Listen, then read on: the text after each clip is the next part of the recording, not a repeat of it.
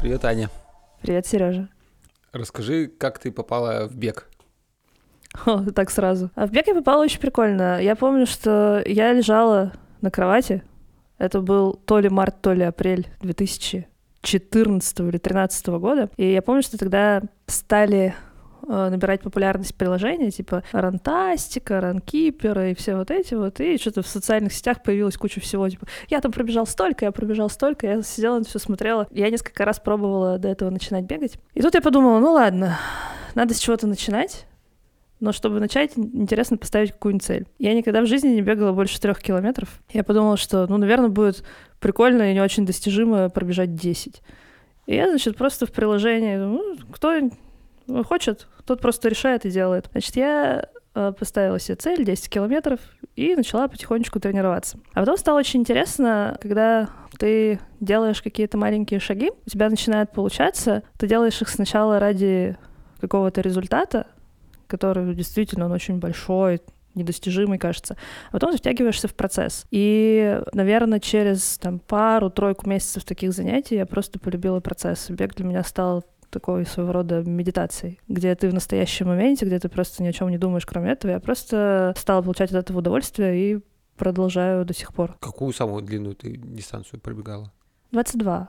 А марафон хочешь побегать? Ты знаешь, где-то там концептуально у меня сидит в голове идеи про марафон и про Iron Man, но я больше сейчас про процесс и про удовольствие. Ну, то есть, когда ты получаешь удовольствие от того, что ты преодолеваешь эту дистанцию, это классно. Но у меня сейчас, например, прямо сейчас нет такого желания, и мне больше хочется десяточку, часок с утра пробежать на рассвете, посмотреть, подвигаться, нежели ставить себе сейчас такую цель. Но я не исключаю что в целом когда-то это возможно будет. Ты как-то тренируешься или просто бегаешь и все? Вообще, по-честному, я сейчас просто бегаю. Но когда я готовилась в прошлом году к забегам, я тренировала разные вещи, типа интервалы, горки. Сейчас, слава богу, есть куча и онлайн-уроков, и в приложении, там, в Nike есть очень прикольная тема, тоже там у тебя есть подготовка. Например, ты выбираешь дистанцию, и у тебя э, распланированы тренировки. Не только беговые, но и общая физическая подготовка, и беговые абсолютно разные. То есть там что-то на скорость, что-то на выносливость.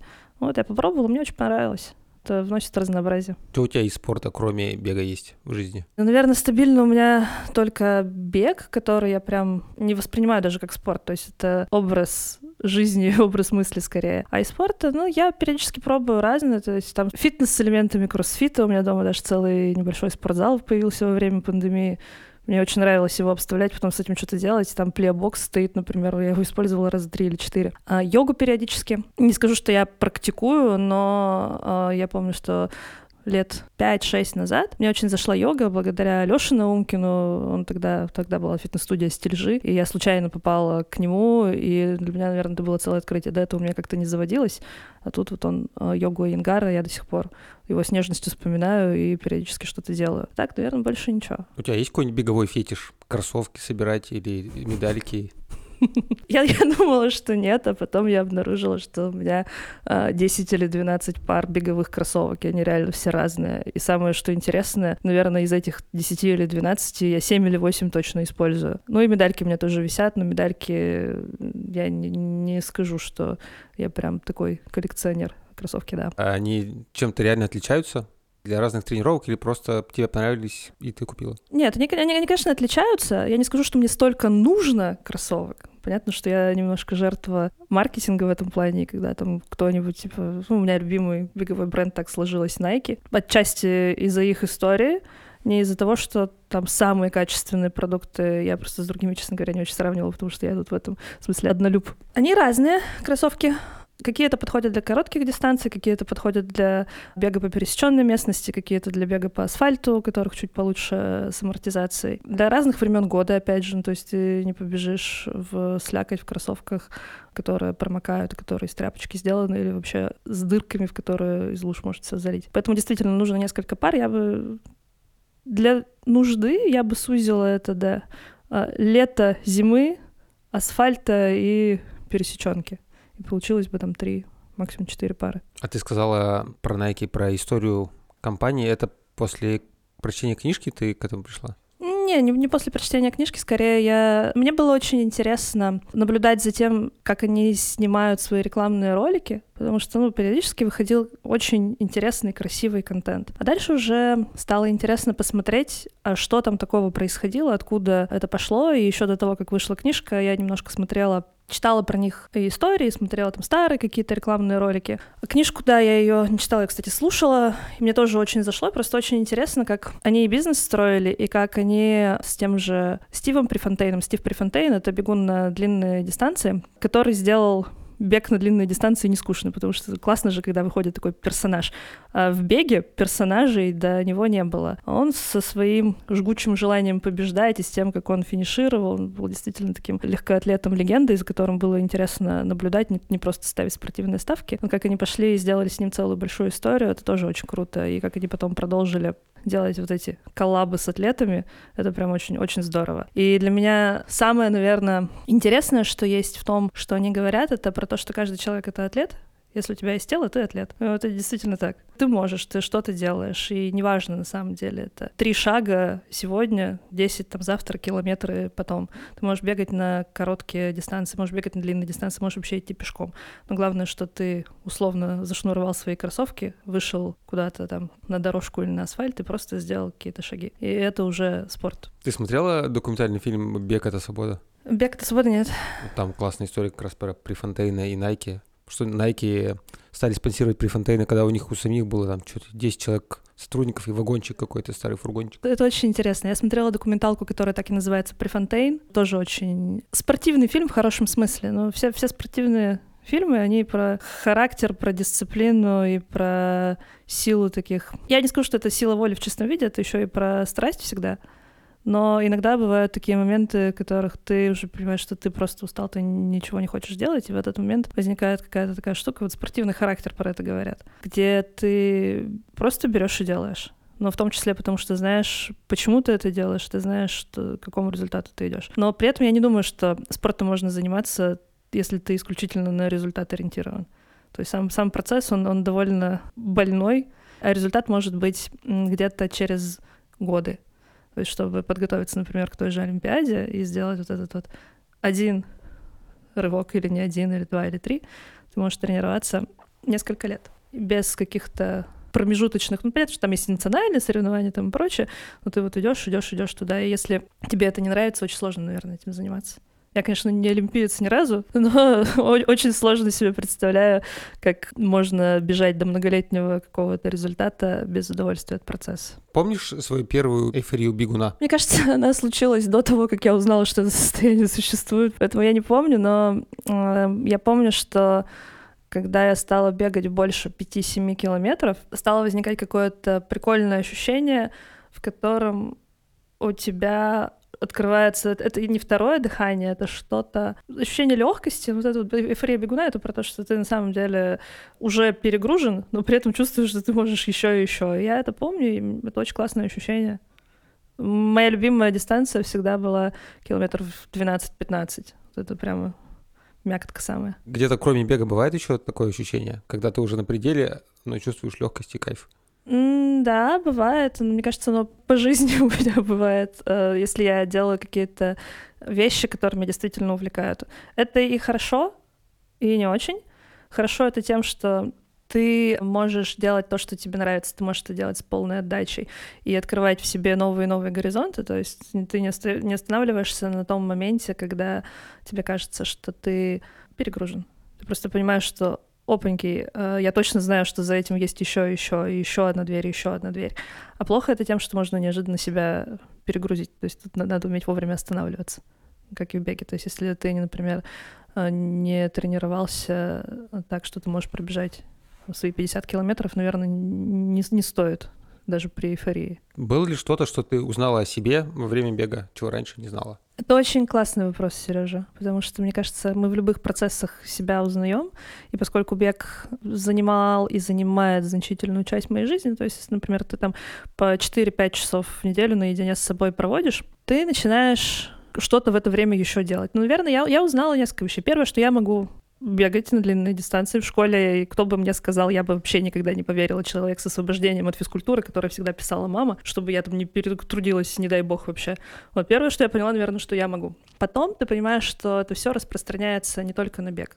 То есть это и пробег, и не пробег. Вторая вещь, которую я узнала не только про себя, это вообще в целом, про то, что если ты понимаешь, что ты можешь делать каждый день хотя бы маленький шаг, и делать это действительно каждый день, просто начинать и начинать это снова, то все получится, неважно, какая цель бы ни была. То есть мне бы кто сказал, что я пробегу там сначала 10 километров, потом полумарафон, потом, не знаю, там про марафон ты сказал, я думаю, что ну да, это реально, просто надо тренироваться. И в целом такое отношение, оно, наверное, ко всем, к самым сложным вещам, к самым сложным проектам. Еще одна вещь, которую я про себя узнала, что я могу начинать заново какие-то вещи. У меня был, например, перерыв в беге на два с лишним года, я вообще не то, что не бегала, я даже гулять не ходила. И вот я поняла благодаря бегу, что, оказывается, есть вещи, которые тебя мотивируют так, что ты можешь преодолевать, казалось бы, непреодолимые штуки. Почему именно бег? Потому что, честно говоря, я так скучала по этому ощущению, когда ты просто выходишь, например, с утра. Времени 6. Лето. Это рассвет. На улице нет никого, и еще такой легкий туман, и вот ощущение влаги в воздухе. Ты бежишь, ты выходишь, у нас в Перми есть улица, называется Комсомольский проспект. И там, когда ты бежишь с утра, особенно в субботу, например. Там есть удивительное сочетание рассвета и разных абсолютно запахов. Ну, то есть представь себе, что там с одной стороны где-то везут свежий хлеб, и ты прямо вот тебе сейчас представляешь этот аромат типа свежего хлеба а с другой стороны кто-то возвращается после вечеринок. Это разнообразие того, как с одной стороны часть города засыпает, с другой стороны просыпается, и ты в этот момент такой наблюдатель. Это очень классное ощущение, к которому мне хотелось вернуться. И даже несмотря на эти перерывы, э, я вернулась к нему, я снова стала бегать свои там 10-15 километров. Наверное, это такое одно из самых важных открытий за последнее время. Вспомнил историю, как мы с тобой хотели ехать на трейл, и встретились в 6 утра, и ты решила не ехать. А я сел в автобус, и ты через два часа написал мне, а я пробежала полумарафон. Там было 18 километров. Э, на, на, на, еще, да, на еще три меня не хватило. Это, да, еще я, видимо, я узнала, что я могу делать выбор. И не бежать то, что мне не хочется бежать, даже если там есть медалька. Это пробег и не пробег. И в этом смысле, если, например, кто-то не бегает, но очень хочет начать, я бы прямо посоветовала Guided Runs с Nike. Это, там есть записи очень классные. Есть на русском, на английском, и мне больше нравится на английском слушать. Там есть коуч Беннет, который тебя там прям приободряет. И он все время говорит, что важно, во-первых, появиться, просто завязать кроссовки, выйти на дорожку. Во-вторых, что это пробег и не пробег. Очень вовлекающие у него разговоры.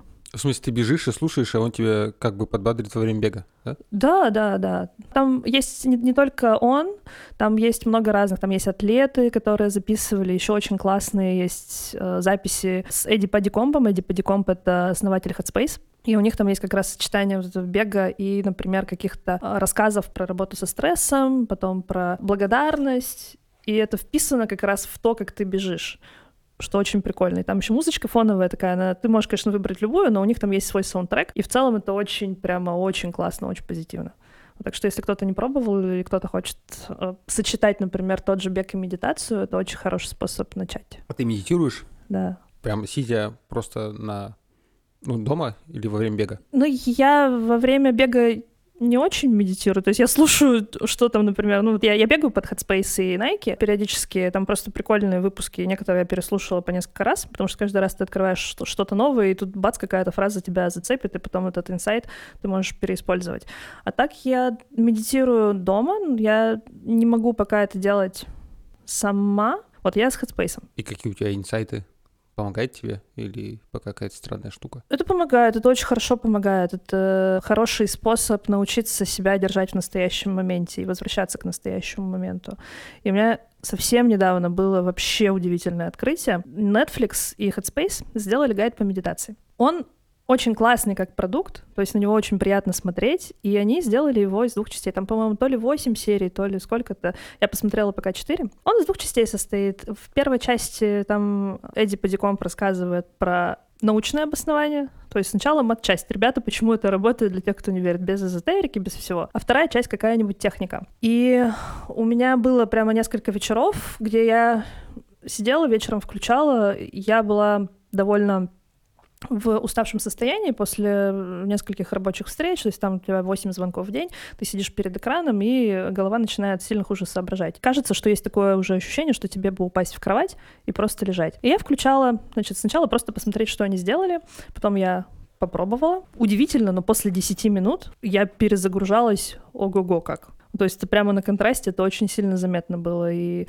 очень хорошо отдыхает голова. То есть это, это супер способ избавиться от кучи мыслей. То есть мы же процессим все, все, что с нами происходит, мы очень часто не завершаем в голове. И постоянно то в прошлом, то в будущем, то у нас там утюг может быть не выключен еще пять лет назад, то у нас на работе что-то произошло, то у нас там завтра нужно костюм погладить, то там еще что-то ну, неважно, там может быть много разных вещей. Медитация, она про то, чтобы оставаться в настоящем моменте, наблюдать за собой. Мне очень нравится фраза «наблюдаем, но не сотрудничаем». То есть, когда ты все свои мысли, тревоги, а, ты на них смотришь как будто со стороны, но ты сам наблюдатель в этот момент. Это очень хорошо переключает. То есть, с одной стороны, можно сказать, что успокаивает, но успокаивает тут не то слово. То есть это не совсем избавление какое-то, то есть это не таблетка. Это про то, как это сделать своей практикой, что ли. Ну, не зря, наверное, практикой называют. Крутая, короче, штука. Рекомендую. У тебя есть какие-то еще способы вы, ну, отключиться от работы, переключиться, особенно по вечерам? Ну, по утрам, вот я понял, ты бегаешь, есть медитация, а есть что-то еще? Классный вопрос. Мне кажется, у меня это меняется. Наверное, люди, разговоры с людьми. То есть ты 8 часов встреч проводишь, а потом еще можешь разговаривать и это норм? Да, это норм. И при этом я не сказать, что я прям экстраверт. Несмотря на количество общения, которое есть, и количество встреч, ну, то есть я говорю про 8, это в целом мой стандартный день. Я, да, я могу общаться с людьми. Недавно мы тут э, открыли с одним коллегой такую штуку, что есть встречи, митинги, а есть разговоры. И это все-таки разные немножко вещи по своему состоянию и цели, что ли. То есть встреча, тебе нужно что-то решить обычно. То есть не знаю, мне кажется, устаешь от встреч, на которых ничего не происходит и на которых ничего не движется никуда. Если встреча продуктивная, ты устаешь, но в том смысле, что просто много решений принято, это большая нагрузка когнитивная. Но есть разговоры, и разговоры, они про другое. То есть у них нет четко обозначенной какой-то цели, вам не нужно ничего решать, если это классное, качественное общение, глубокое, я в таком общении очень хорошо отдыхаю, очень хорошо переключаюсь. И, наверное, там есть один большой бонус, что в таких разговорах ты успеваешь посмотреть на ситуацию со стороны. То есть ты там, можешь сидеть в своем закутке э, своих рабочих забот или не рабочих забот, неважно каких, ну, у тебя там одно, другое, там с кем-то нужно договориться, пять имейлов отправить, не знаю, там зарелизить какой-нибудь продукт, тут еще дизайна, например, нет, или наоборот, слишком много дизайна и разработка не успевает, или там еще что-нибудь, или там партнеры какие-нибудь. А потом ты разговариваешь, и ты выходишь немножко на другой уровень восприятия, то есть зависит, конечно, очень сильно и от человека, и от темы, но ты смотришь на это, да, это одна из каких-то многих вещей, да, такое есть, но мир-то сильно больше. И в этой проблеме которая тебе казалась проблемой. На самом деле это мелочь какая-то. И поэтому такие разговоры очень хорошо помогают переключаться и вспоминать о чем-то чуть более а, ощущаемым, чем важное и срочное. У тебя были когда-нибудь разговоры с людьми, которых ты раньше считала легендами или какими-то недоступными, а вдруг они вот оказались с тобой, и ты разговариваешь? Да, Серега, с тобой, например, сейчас разговариваем, это примерно так и ощущается. Спасибо. А еще? Да, были такие разговоры. Мне кажется, в целом за много лет, у меня много таких разговоров было, просто у тебя каждый раз там сфера легендарности меняется. Вот сейчас из недавних примеров есть такой человек, его зовут Джейк Кнап. Он написал две книжки, которыми он известен. Одна называется «Спринт», про дизайн спринты, а вторая называется «Найти время», про то, как фокусироваться на важном. И я помню, что, во-первых, когда вышла книжка, было очень интересно, потому что мы в продуктовой команде всегда смотрели на новые подходы, и это было чем-то из прям мекки из долины, там в Гугле ребята придумали и делают классные продукты, у них там получается, о, вау. Потом, когда еще вышла вторая книжка, я оказалась в Сан-Франциско на презентации, где, собственно, Джейк рассказывал про спринт, про его подход, потом про новую книгу, и у меня даже есть подписанная книжка тогда еще. Я попросила писать для Real Time Board. Я думала, о, вау, как классно, блин, прикольно. Он еще сам очень харизматичный чувак, и вот сейчас мы с ним начинаем работать. То есть как компания, и сейчас команда тоже начинает с ним работать, и мы с ним общаемся каждую неделю, иногда и по два раза такое бывает, этого довольно много. На прошлой неделе тоже было интересно, я общалась с чуваком. Меня с ним познакомили, я поняла, что чувак классный. Потом я с ним уже созваниваюсь, но я не успела просто посмотреть детально его биографию. Я интро прочитала. Человек занимается фасилитацией очень много лет, там какие-то свои приложения придумал, у него своя компания большая. И мы что-то общаемся, он мне рассказывает, я вот тут книгу новую выпустил. Я так смотрю на Amazon, захожу, господи, это уже четвертая книга. Я думаю, м-м, ну и лошара же я. Но, в общем, в целом так бывает тоже. А у тебя нет мыслей выпустить свою книгу? На больное давишь. Есть, есть. На какую тему? Вот это, Сережа, сейчас похоже на публичный комит. Ну, это про профессиональную да, историю? Да, да, да. Я про это думаю, и, ну, пусть это ладно, пусть это будет публичным комитом, я все равно эту тему так или иначе буду копать и развивать. Я недавно придумала даже название и даже структуру. Ты не поверишь, что буквально было вот на прошлой неделе. Я все крутила вокруг того, что есть что-то очень интересное в том, как люди раскрываются на работе, и что они до сих пор остаются людьми. Ну, то есть мы не, не приходим в офис, и у нас не надевается костюм, там, условно, а, а не работника, а остальное все снимается. Вот на работе мы тоже все равно остаемся человеками. А вторая часть, которая мне очень интересна, это то, как вот эти люди в своих рабочих ролях, с примесью э, персонального собираются в команды. А, мне очень интересно поисследовать тему и ее раскрыть про аутентичные команды, то есть про то, как каждый может быть собой, с одной стороны, а с другой стороны, как этих людей можно собирать в команды, как им сам, самим классно собираться в команды, и как можно помогать компаниям делать такие классные ячейки, в которых всем, с одной стороны, продуктивно, а с другой стороны, интересно. Ты, наверное, для этого начала вести телеграм-канал. Это было немножко не так. Мне кажется, это какой-то естественный процесс. Телеграм-канал я начала вести наспор, мы поспорили с героями предыдущих выпусков, не то чтобы поспорили, мы просто сидели как-то на социальной дистанции, конечно же, в офисе э, летом, и почелленджили немножко друг друга. Ну, то есть там у каждого был челлендж. Это был Сергей Шишолик и Олег Плотников. И что-то с моей стороны зашла эта тема с каналом, что там нужно было до какого-то числа условно его завести и вот туда писать. Ну вот, и появился канал. Ну, конечно, я бы это не стала делать, если бы мне было неинтересно что-то писать, чем-то делиться. То есть для меня это способ в том числе переработки той информации, которую я знаю, и у нее есть две цели. Одно — это последующее использование мной же, а второе — очень хочется делиться потому что синтез каких-то вещей, мне кажется, если там его кто-то сделал за тебя, и ты можешь еще следующий синтез сделать, это очень классно. Вот я поэтому таким способом чуть-чуть, надеюсь, кому-то помогаю. Ты до этого рассказала историю про Джейка Кнаба, и там была милая деталь, что ты попросила подписать не для книжку не для Ани Бояркиной, а для Real Time Word. Да. Я бы вот если просил, подписал бы, чтобы для Сережи Шевальна с любовью. И это прикольная история про то, что тебе важна команда. Почему ты делаешь такую ставку на команду? Ну, например, вот ты получаешь кайф от бега, ты бегаешь одна, тебе не нужна команда. Или там медитируешь, тебе тоже не нужна команда. И хорошо. Мне кажется, что очень крутые вещи сложно создать в одиночку. Тебе все равно нужен кто-то. Поэтому даже в беге и в медитации, как ни странно, есть какое-то комьюнити. Но это я бы назвала такое, знаешь, alone together. Ну, то есть ты можешь бегать один, но ты знаешь, что есть еще куча людей, которые делают то же самое. В каком-то смысле это тоже командность. Тут очень интересный момент. Ты меня сейчас натолкнул на мысль, если бы не было каких-то комьюнити вокруг этого, стала бы я, например, это делать? Возможно, никогда бы и не стала. А возможно, и стала бы. Ну, то есть тут нету сослагательного наклонения у истории. Но почему меня а, очень интересует команда? Потому что мне кажется, что люди вместе могут сделать сильно более прорывные вещи, сильно более интересные. Потому что даже ты, когда придумываешь какую-то идею, тебе нужно, а, чтобы кто-то взглянул со стороны, понять вообще это полезно или не полезно, хорошо или нехорошо. И еще больше всего я верю в то, что люди получают кайф от совместной работы. Люди как социальные существа, им все равно, ну, человеку нужен человек. И вопрос, как вот эту потребность, с одной стороны, с другой стороны, разнообразный скилл-сет превратить во что-то очень интересное и продуктивное. И мне очень, мне прям очень интересно исследовать эту тему. И я вижу на примере нашей компании, как работают условно индивидуальные истории. Конечно, они работают.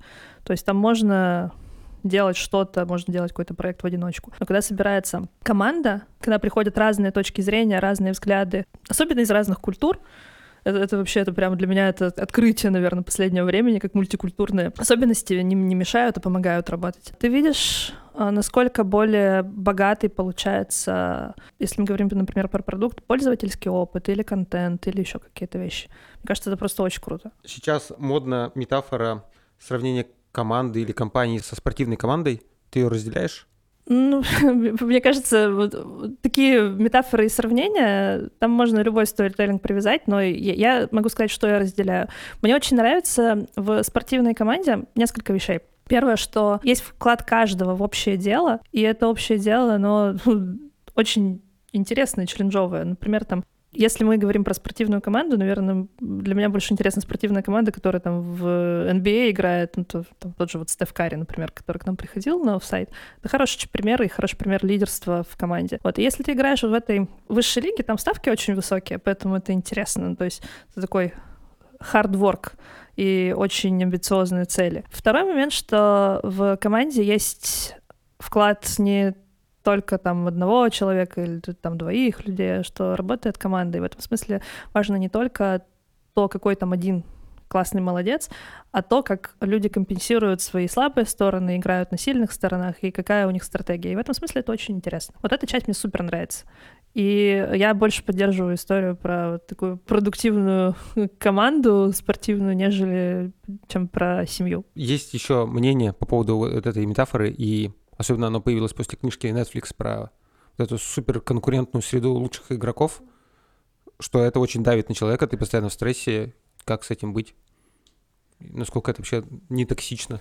Ну, слушай, тут, мне, мне кажется, здесь нету черного и белого. В том плане, что, во-первых, там то, что говорят про Netflix, я, я не очень много общалась с людьми из Netflix, у меня там буквально пара контактов есть, но я знаю, недавно буквально обсуждали э, с одним из людей из комьюнити, что когда общаешься вживую, то на самом деле не так все токсично и не так все прям жестко, жестко, жестко каждый день, как описано в книге. Но тут помимо команды самой вот этой вот метафоры спортивной есть еще культура компании, которая накладывает сверху, какие цели, то есть насколько она требовательна к результатам, насколько она ценит индивидуализм versus э, какую-то командную игру. Вот поэтому тут нет, нет, мне кажется, черного и белого, и зависит еще от нескольких факторов, как компания формирует вокруг себя, не вокруг себя, а вокруг команды вот эти вот условия, правила игры. Есть какие-то компании, чья командная культура тебе очень близка и нравится, и служит там идеалом, ориентиром? Слушай, очень классный вопрос. Мне очень нравится культура мира, не поверишь. Я без шуток не потому, что я считаю, что мы, мы там вообще топ из топов, и вот ни на что другое не хочу смотреть, но я просто даже сравнивая что говорят люди, которые пришли к нам недавно из других компаний, как они говорят именно про командность и про совместную работу, мне кажется, что мы строим что-то очень значительное, очень важное. Но если говорить про то, какие компании, на, на какие я бы еще смотрела. Есть, есть элементы, которые мне супер нравятся. Например, мне в Netflix нравится то, что они делают в плане результатов. Мне в Амазоне очень нравится. Я вот сейчас читаю книжку Working Backwards. У Амазона есть подход известный про то, что у них компании все э, новые продукты, они начинают подумать про них с конца, то есть они начинают с пресс-релиза. И недавно одни, по-моему, там уже бывшие топ-менеджеры выпустили книгу, где рассказали про принципы Амазона, они раскрыли 14 лидершип принципов, и вот этот подход working backwards тоже. И там мне очень нравятся элементы того, как они строят лидершип, как они строят культуру. Вот Лассини очень классный, в свое время для нас это тоже было ролевой моделью, как они строят командность, но они тоже, они, они очень много в это инвестируют и инвестировали. А, Spotify, у них в целом интересная модель а, работы и интересная эволюция. Но мне кажется, что в целом мы строим что-то не менее значительное.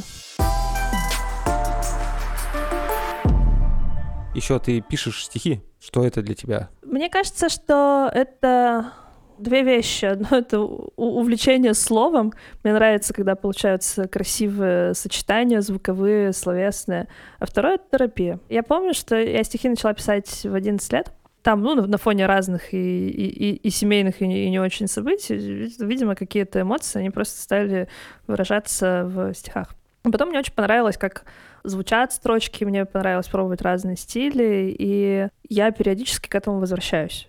То есть я не скажу, что я там пишу прям постоянно каждый день. У меня был перерыв, наверное, несколько лет. Я вообще ничего не писала. Не знаю, с чем это связано, просто у меня не было такой задачи. А тут э, год назад аккурат перед пандемией мы сидели в Москве после продакэмпа с друзьями в ресторане. Там была какая-то очень творческая обстановка, и мы что-то в шутку решили, что мы сделаем чатик в Телеграме, и там каждый будет делать что-то свое. Ну, то есть там друг у меня есть Илья, он говорит, я типа по музыке буду там музыкальные кусочки э, выкладывать. Там Полина, подруга у меня тоже говорит, я рисую, вот буду там пробовать рисовать. А есть еще Макс Шведов, который все пробовал фотографировать, потом скетчи, но в итоге он там немножко должен еще э, чатику. И я что-то начала со стихами. И так получилось, что я написала 100 стихов за 100 дней.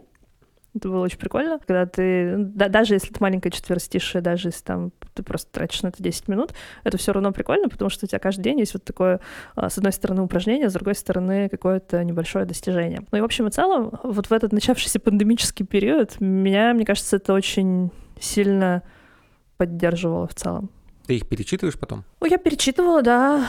То есть я, я и правлю некоторые. До сих пор там есть идея книжку издать. Потому что там довольно много прикольных вещей, и просто чтобы они где-то жили, даже обсуждали кое с кем иллюстрации. Ну, и надо будет с этим закончить уже, да, потому что у меня, у меня даже сертификат есть на то, чтобы это издать все. Ну, несколько экземпляров, там 30-50 так, для друзей. У тебя уже нормальный бэклог по книжкам. Ну, слушай, в моем бэклоге всего два айтема. И один нужно доделать, а второй нужно написать. Но я э, книги про команды, я отношусь к этому как к исследовательской части. То есть у меня нет, на самом деле, самоцели какую-то книгу там выпустить, чтобы у нее был э, многомиллионный тираж. Конечно, я просто хочу, что сама в этой теме немножко разобраться, прокачаться. Мне не интересно там просто свои мысли писать, я хочу поресерчить. Вот, а второй момент, что э, я хочу, чтобы это было полезно. И я понимаю, что, ну, условно, там за год, за полтора можно это сделать. О, какие у тебя профессиональные амбиции? Я не буду отвечать на этот вопрос. Я бы сказала не про амбиции, скорее про немножко другие вещи, про те вещи, которые я э, ценю и под которые мне хотелось бы оптимизировать то, что я делаю. То есть что, что там такое амбиции? Там, не знаю, стать там кем-то лучшим продуктологом мира и там еще что-то. Мира, в смысле не компания, а the world. Но э, мне скорее интересно две вещи. Мне интересно, чтобы продукты крутые получались, потому что мне очень нравится создавать что-то классное, чем приятно пользоваться, и когда э, это получается дать миллионам людей, и они потом после этого испытывают радость. Вот это охрененно. Если это можно назвать амбицией, пусть это будет амбицией, но мне кажется, амбиции немножко про другое, не про ощущение себя. Вот мне хочется, чтобы создавались такие продукты. И мне нравится в этом принимать участие, мне нравится в это контрибьютить, мне нравится лидировать это, но там роль — это на самом деле вторично. Вторая штука, которая мне очень интересна, мне важно получать удовольствие. Это мое, наверное, из недавних открытий, что то, что я делаю профессионально, а, для меня это тоже такая площадка для творчества, для развития. Я вот под это бы очень хотела оптимизировать вещи. Я считаю, что это не про то, что это какое-то там э, раздолбайство, и мы ничего не делаем. Наоборот, игра — это что-то сложное. То есть ты, например, когда играешь какую-то игрушку, где много level ов, ты же играешь не потому, что ой, в нее так просто играть, а потому что тебе интересно каждый раз там уровень за уровнем проходить и получать там что-то новое. Вот это мне очень интересно делать в реальной жизни. И удовольствие, наверное, это ну, радость, там, удовольствие, наверное, одна из ключевых составляющих. Вот это, это моя вторая такая амбиция. Ну и третье, мне очень нравится делать что-то вместе с людьми. И в этом смысле собирать классные команды, работать с классными людьми — это, наверное, третья штука. И учиться у них. Вот это, наверное, один тоже из ключевых моментов. Потому что какая разница, какой там у тебя job title, если ты, например, ну, не развиваешься, не растешь, ничего нового не получается, ты от этого не получаешь удовольствия. Мне скорее важно получать удовольствие, работать с людьми, учиться у них и делать так, чтобы получались крутые штуки, которым радуется весь мир. Пресс-релиз получился. Ну, слушай, пресс-релиз, пресс-релизом я про это долго думала. То есть то, что я так сейчас говорю, оно, оно звучит сладко, конечно. Оно звучит слаще, чем мыслительный процесс, который за этим стоит. И тот опыт, который э, был, он был разный, и с эмоциональными взлетами и падениями, и с тем ощущением, когда ты думаешь, что, может быть, э, нужно только работать, и ты в целом ты уже забываешь, как это удовольствие получать. Вот это немножко не про меня, но прежде чем я это поняла, там есть такой длинный кусок открытий, открытий самой себя, э, и разных вещей, вот поэтому, да, это звучит как пресс-релиз, но классно, я готова ему рассказ... его рассказывать кому угодно. По поводу открытий, были какие-то открытия про себя, которые ты сделала не благодаря каким-то практикам, типа терапии или чего-нибудь еще, рефлексии, а просто как-то неожиданно, так бум, и вообще там, где ты не ждала, это появилось. Чистила картошку и вдруг поняла, что ты там любишь вот это. Очень крутой вопрос. Мне кажется, это так постоянно бывает, просто ты это не отлавливаешь. Но я, например, четко помню один момент, он прям такой странный. Я помню, что мне лет там 12 или 13, и я во дворе бабушкиного дома, там, я, я не помню, то ли там были подружки детства, то ли там еще кто-то был. И что-то был какой-то разговор про кто там когда вырастет, и мне пришел инсайт, так нет лучшего возраста, чем сейчас. Ну, то есть нет лучшего времени, чем сейчас. И я вот с тех пор, с этих 12-13 лет, вот я вот с этим хожу, и, и про это все время думаю. Ну, то есть, ну, нету его, во-первых, потому что нету другого, во-вторых, потому что ты реально, ну, как ты можешь, ты, ты не знаешь, ты прошлое, оно уже не очень-то актуально, будущее ты вообще не понимаешь, что там произойдет. Вот есть вот этот момент. И вот это был прям такой инсайт. Ну, это прям инсайт еще для подростка, я считаю. Э, мне кажется, я тогда не очень хорошо осознавала, а может быть наоборот. То есть и поэтому э, до какого-то времени, мне кажется, лет там до 25 я, я вообще на одном позитиве э, была. То есть у меня там, ну, были разные, конечно, взлеты и падения эмоциональные, но в целом ты всегда возвращаешься к этому и думаешь, блин, ну нет, нет лучшего времени, чем сейчас. Но так с картошкой, наверное, тоже что-нибудь бывает. У тебя есть очень милое хобби по коллекционированию кукол особых. Расскажи про него. Ну, первое — это не хобби. Это случайно получилось. Значит, про куклы, которые ты говоришь, есть у Барби прикольные всякие коллекции, которые они выпускают. И там есть, ну, условно, коллекционные куклы. И мне периодически а, то, что эстетически нравится, оно появляется у меня дома. И так случайно собралось там, 5 или 6 кукол. Не, я, я к вещам, честно говоря, отношусь наверное, проще, чем это кажется по э, обстановке, когда, да, да, да, по обстановке, которая есть. Ну, то есть, если э, я, я к ним не привязываюсь, я на них не смотрю особо, иногда прикольно, просто я, я, я иногда про что думаю, иногда думаю про то, что прикольно было бы для них одежду поконструировать, ну, то есть это как модель реального мира и что-нибудь такое поделать, но Последний раз у меня до этого руки доходили лет в 10. А про Лего? А, да, про Лего это, это отдельная история. Лего, да, Лего я действительно коллекционирую. Я собер... решила остановиться на одной коллекции на Гарри Поттере. Вот я хочу собрать ее всю. Причины две. Мне очень нравится Гарри Поттер как вселенная. А второе, мне очень нравится э, сама идея Лего и того, что они делают. Ну, то есть, когда ты из кирпичиков создаешь миры, сам вот этот подход и то, что каждый человек — это создатель, то есть ты же можешь их как-то перемещать, ты не обязательно должен делать это по инструкции. По инструкции получается то, что задумали авторы, но ты пересобрать можешь и переиграть можешь. Это просто очень красиво. И в этом смысле я даже про мир думаю, что это вот примерно те же самые лего-кубики, из которых там каждый человек или команда не собирают что-то такое прикольное. А почему тебе так нравится вселенная Гарри Поттера? Мне кажется, там э, очень классный, добрый, человечный сюжет. И я вообще восхищаюсь теми авторами, которые умудряются создавать такие, с одной стороны, сложные, многослойные миры, а с другой стороны, они такие доступные для массового читателя. И вот эти персонажи, они же все равно, они чем-то э, похожи на людей, на детей, там и на взрослых, и повторяют какие-то травмы, которые там все пережили. И это те герои, которые через них все равно переступают, и у них что-то получается. И мне кажется, прикольно верить в такие сказки, которые не очень-то и сказки, и они перекладываются на реальные события. Вот и это вот сложная многослойная вселенная, с одной стороны, и с другой стороны такая доступная, мне кажется, прям супер круто. У тебя есть там любимый персонаж? Да не, у меня нет любимого персонажа, там, там все классные. Ну, то есть, э, мне кажется, Гарри Поттер, он в том числе прекрасен тем, что там персонажи довольно отличаются друг от друга, и они прям характерные такие, и в этом тоже есть своя магия. Вот поэтому у меня скорее любимые там сочетания каких-то вещей, ну, то есть совершенно прекрасный, очень неуклюжий Хагрид. Есть у нас где-то в окружении такой похожий человек, да, наверное, у каждого там есть человек с чертами Хагрида. Или, там, не знаю, какая-нибудь Гермиона Грейнджер, отличница, но при этом там с каким-нибудь богатым внутренним миром, как мы потом узнаем ну, мне кажется, тоже таких людей очень много. И вот то, то сочетание, в котором потом это все работает, это, наверное, самая большая красота. А ты бы могла себя с кем-то ассоциировать? Ты знаешь, и со всеми, и ни с кем. Когда ты смотришь, например, ну, то есть, кому хочется там условно быть Драко Малфоем? Да никому, но всем мы иногда немножко Драко Малфой со своими страхами, которые приводят в итоге к тем вещам, которые делать-то вроде как бы и неправильно. Поэтому ну, у меня нет какой-то такой ролевой модели там. В общем и целом там очень прикольные персонажи. И, мне кажется, хорошо списаны с разных особенностей человеческих. Я, кстати, понял сейчас, ты когда говорила про Лего, что создание команды тоже как Лего, только у вас 10 наборов в одну эту скинули, в одно корыто, и надо там как-то все это совместить. Очень интересная, конечно, ассоциация, но мне кажется, это немножко не так работает.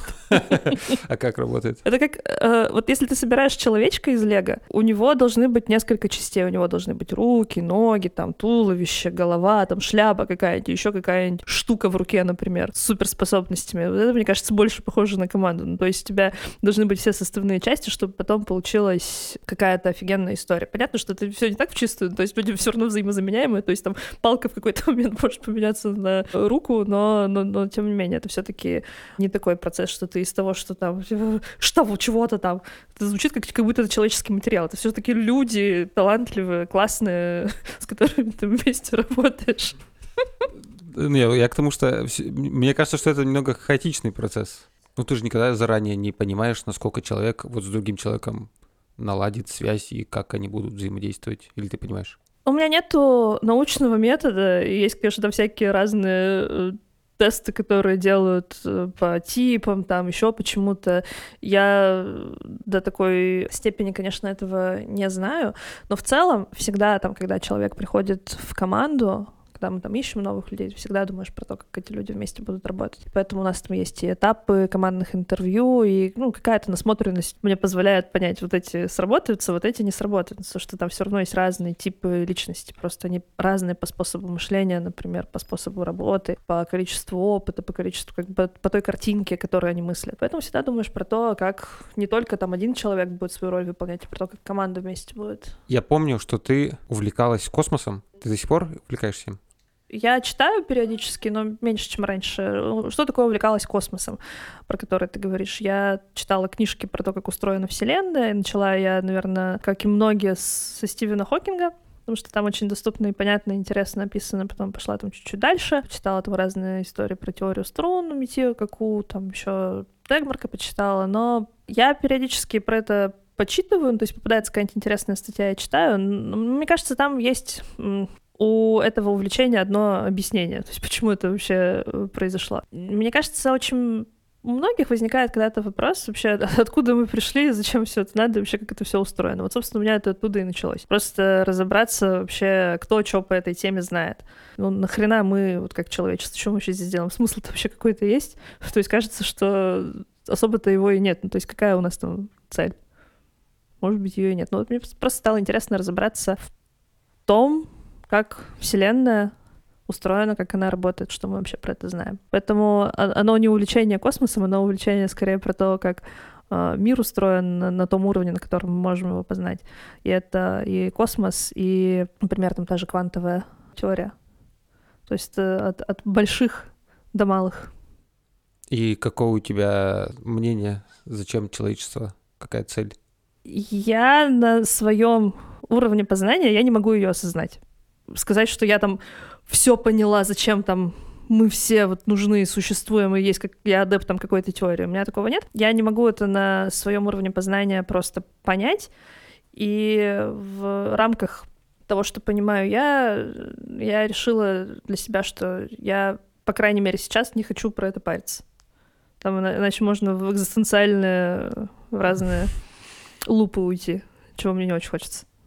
Ты веришь, э, что кто-то еще, кроме нас, существует во Вселенной? Я про это не думаю. А если существует? Ой, если существует, вообще классно. Просто это, это же совершенно какая-то другая точка зрения. Прикольно было бы пообщаться. Если получится. Если, если получится. Но если не получится, э, прикольно было бы подумать про способы, которыми это может получиться. Ну, то есть это классно, когда ты понимаешь, что, о, есть что-то еще, это, это же что-то новенькое. То есть, когда у нас, например, были великие географические открытия, я просто представляю себе, как люди честно говоря, охреневали, что там есть еще какая-то земля, а там еще какие-то люди, и они еще от них отличаются. Это же вообще целый новый мир. И там растения новые, там еще что-то новое. Это сейчас мы абстрактно представляем, что вот есть глобус на карте, у нас там есть куча уже контента, но и то, приезжая там в какую-то новую страну, мы все равно удивляемся. Так вот тут какая степень удивления? Мне кажется, человеку в целом очень важно удивляться. И вот это есть кто-то еще, это же еще один очень мощный инструмент удивления. Это просто очень здорово. Какая у тебя суперспособность? У меня суперспособность, я хорошо людей понимаю. А понимание других людей на понимание себя также? То есть лучше понимая других, ты лучше понимаешь себя?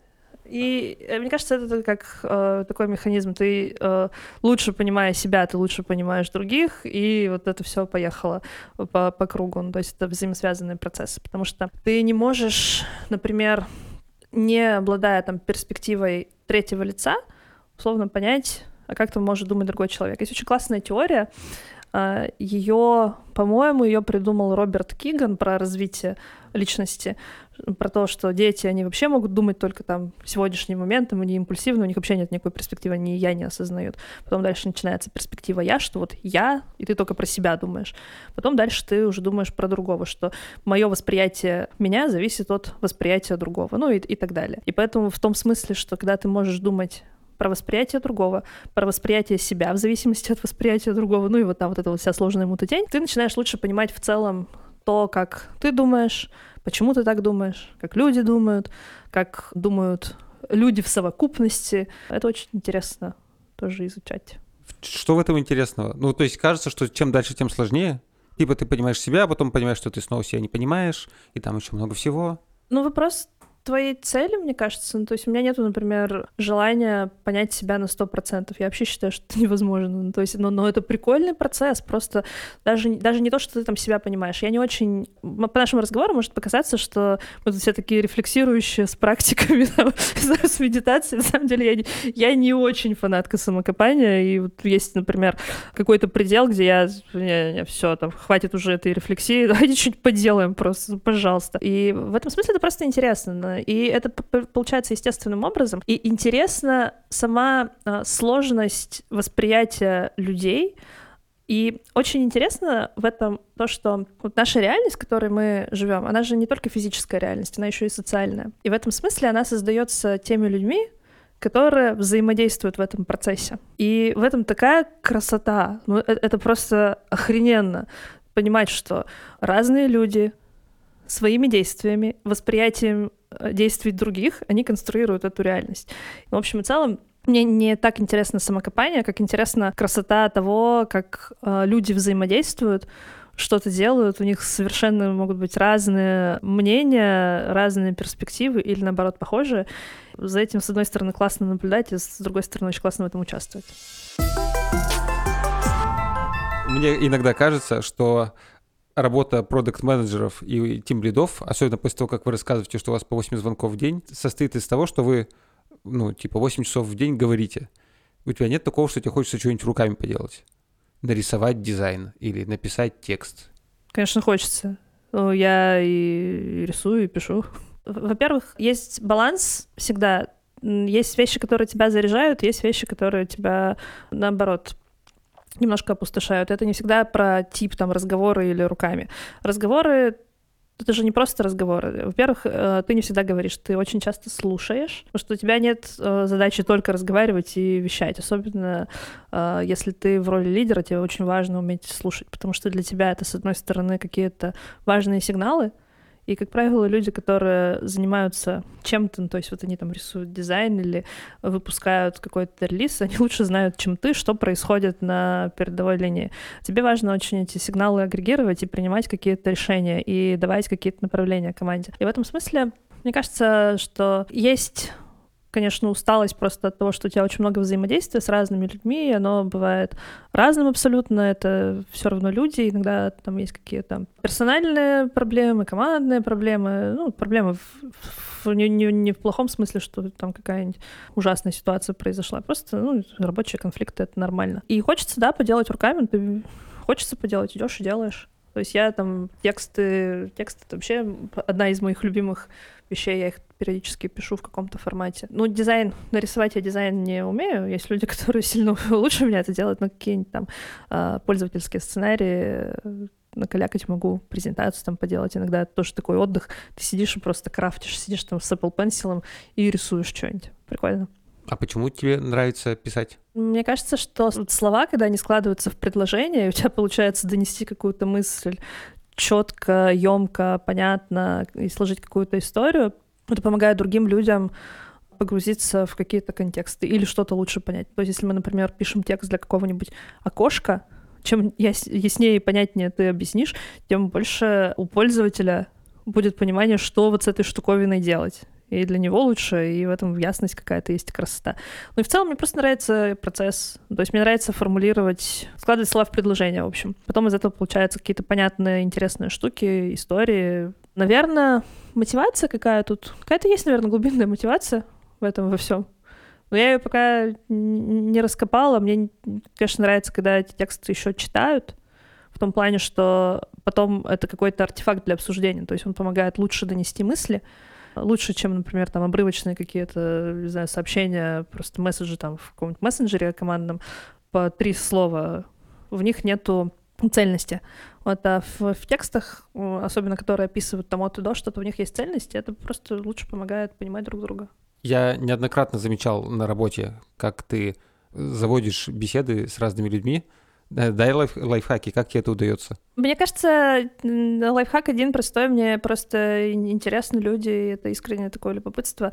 На самом деле мне не очень нравятся всякие смолтоки. А какая погода там сегодня, какая погода была вчера, что вы думаете там по этому поводу? И мне такие как раз разговоры вообще не интересны. И на самом деле может создаваться иллюзия, что я там хожу и со всеми разговариваю. На самом деле это, это, это немножко не так. это немножко не так, и меня очень сильно выматывают разговоры ни о чем.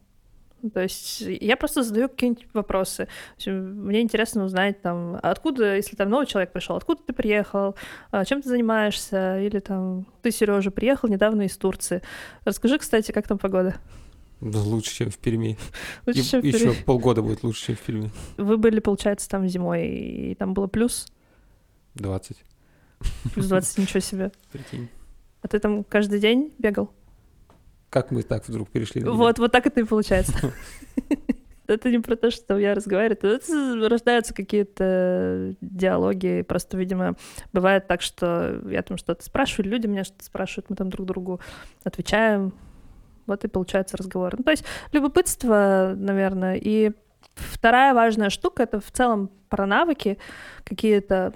Задавать вопросы. Для меня это, на самом деле, навык, который я тренировала и тренирую до сих пор. Я не очень хорошо это делаю, но иногда у меня это получается.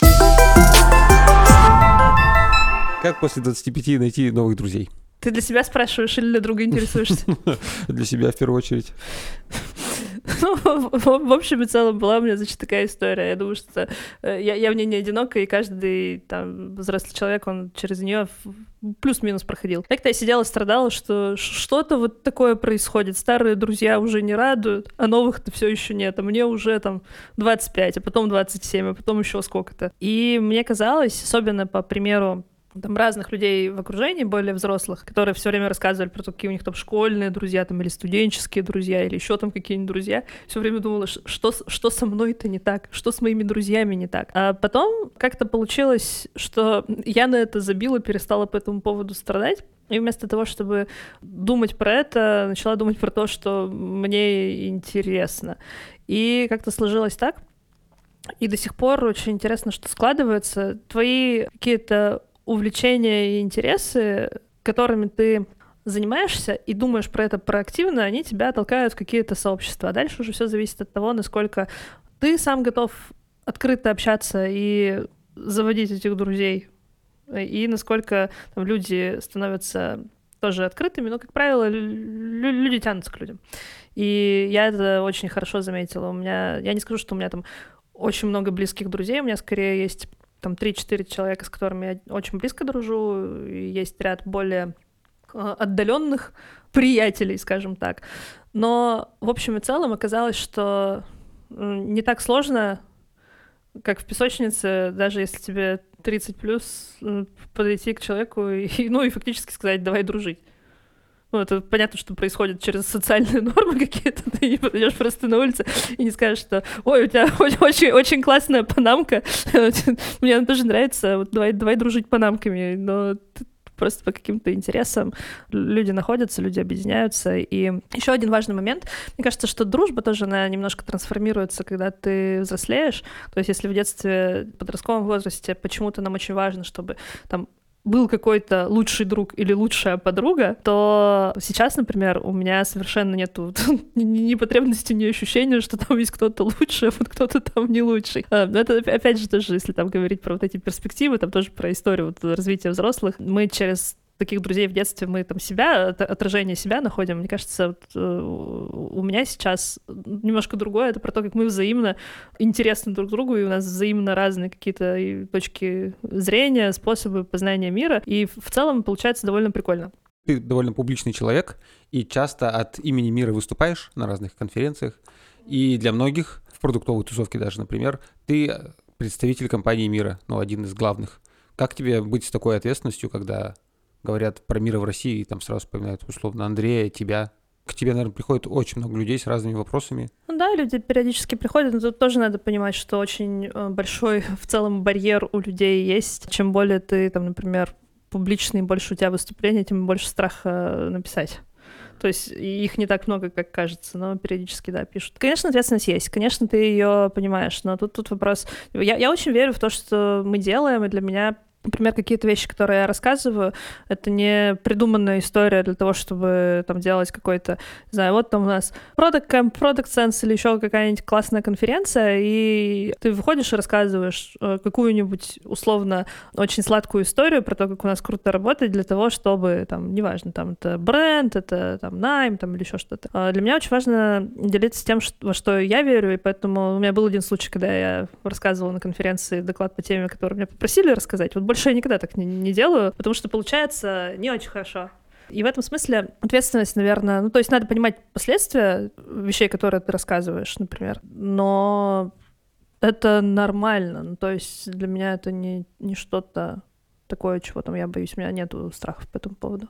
Я, наоборот, это считаю, что это есть хорошая возможность поделиться чем-то важным. И в этом смысле для меня это способ трансляции того, что мы делаем, и того, во что там я лично верю. У меня очень многие вещи ценностно совпадают с тем, а, во что мы верим как компания. Вот это способ поделиться с этим миром и получить какую-то обратную связь. И, конечно же, заразить чуть большее количество людей и проблемой, которую мы решаем, и продуктом, который мы делаем, и командой, которая у нас есть. Но ты при этом не говорила, что у тебя есть страх публичных выступлений.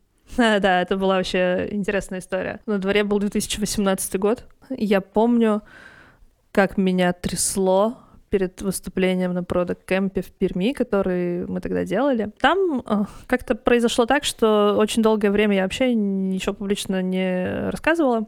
Наверное, мое последнее публичное выступление было на какой-то конференции научно-практической высшей школе экономики, где мы там случайно выиграли ну, не очень случайно, конечно, но первое место с моей подругой. Я понимаю, что мне нужно просто прокачивать и навык, и какую-то публичную все равно повестку от, от, от компании, там, от себя нести. И, значит, выступление на продукт кемпе я сижу, меня вообще дома, там, меня накануне, наверное, меня два дня переворачивало, то есть я вообще не могла, меня трясло.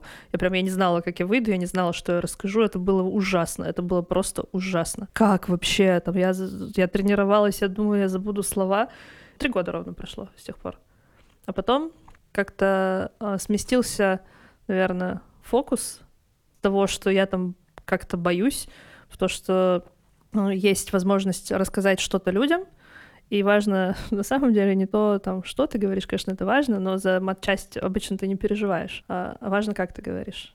И та энергия, тот способ подачи, он сильно важнее, чем сами фактические слова. Ну, то есть они, конечно, тоже важны, но вот э, я, я бы прежде всего про вот это думала, я сейчас больше всего про это думаю, когда что-то рассказываю. И как ты себя настраиваешь, особенно когда ты устал вечер, а тебе надо там дать энергию в зал?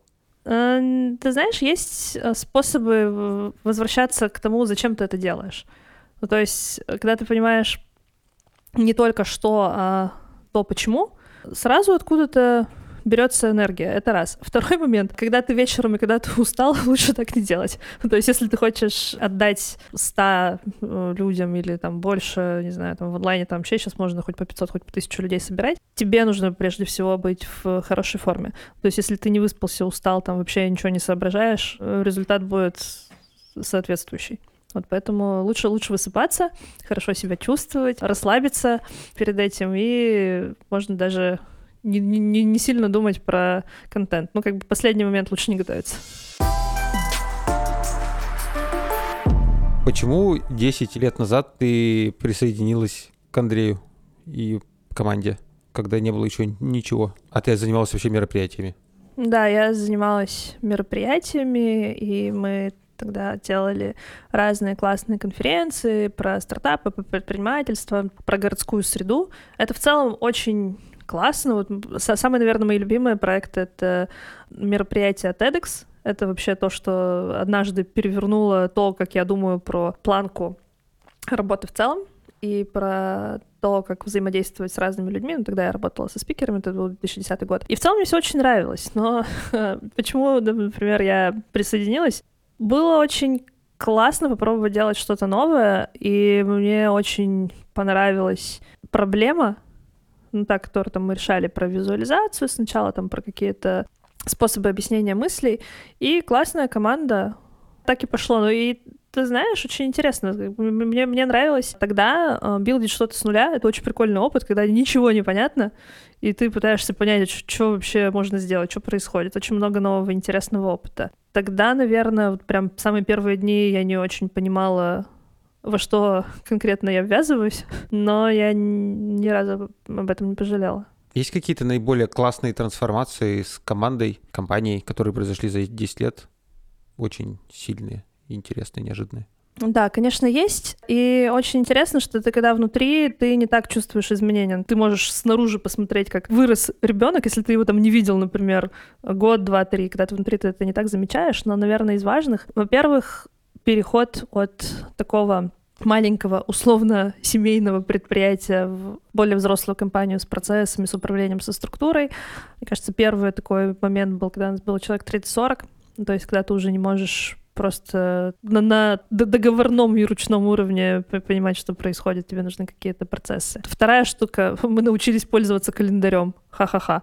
Э, нет, на самом деле это, это звучит смешно, но у нас когда-то давно не было вообще культуры управления временем, и мы не, мы не знали, что такое Google календарь, что такое бронировать встречу на определенное время, и они могли там длиться час, ну, назначили там полчаса, а тут прошло час, два, три, и мы могли выйти там с каким-то еще там долгим обсуждением после этого.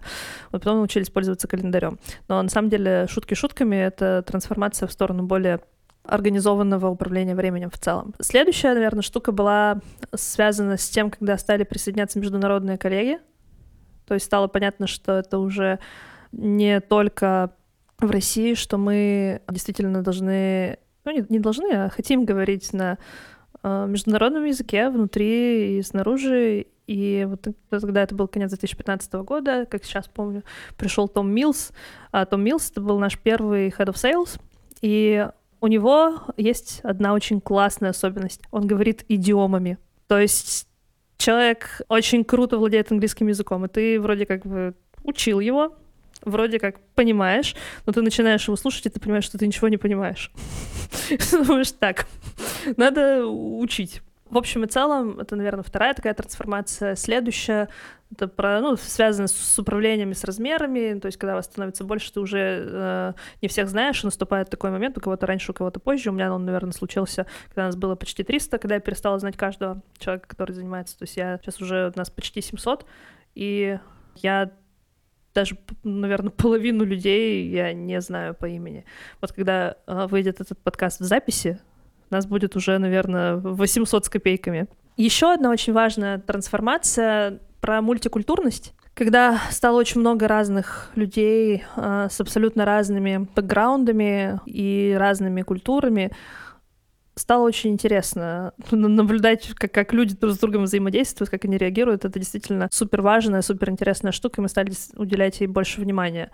Ну и последняя, она не очень интересная. Это про то, как все переехали неожиданно на ремоут. Я как сейчас помню, как я 13 марта э, год назад уходила из офиса, мы думали тогда, что на две недели, но у меня там на подкорочке что-то сидело, что может быть и не на две. Но вот э, как мы научились работать в ремоуте, и, но для меня это все равно было не про ремоут, а про командную работу, про то, как мы можем быстро реагировать на изменения. Ты сказала, что вначале было интересно что-то строить с нуля.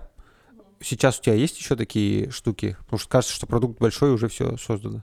Да, не всегда есть. То есть всегда э, есть то, что начинаешь э, билдить с нуля. Это может быть любой процесс, любой продукт, любой проект. Но в продукте мы там сейчас тоже делаем одну очень интересную штуку, связанную с продуктом для проведения воркшопов. Ну, то есть это фактически мы берем там и с нуля это начинаем делать. И мне кажется, в целом всегда есть вещи, которые не очень хорошо лежат или не очень хорошо работают. И есть разные типы людей. Кому-то интересно больше масштабированием заниматься, кому-то интересно с нуля строить, а кому-то и то, и то. Вот для меня, мне кажется, какой-то э, идеальный микс, когда все есть. Представь, что ты написала свою книжку про построение команд.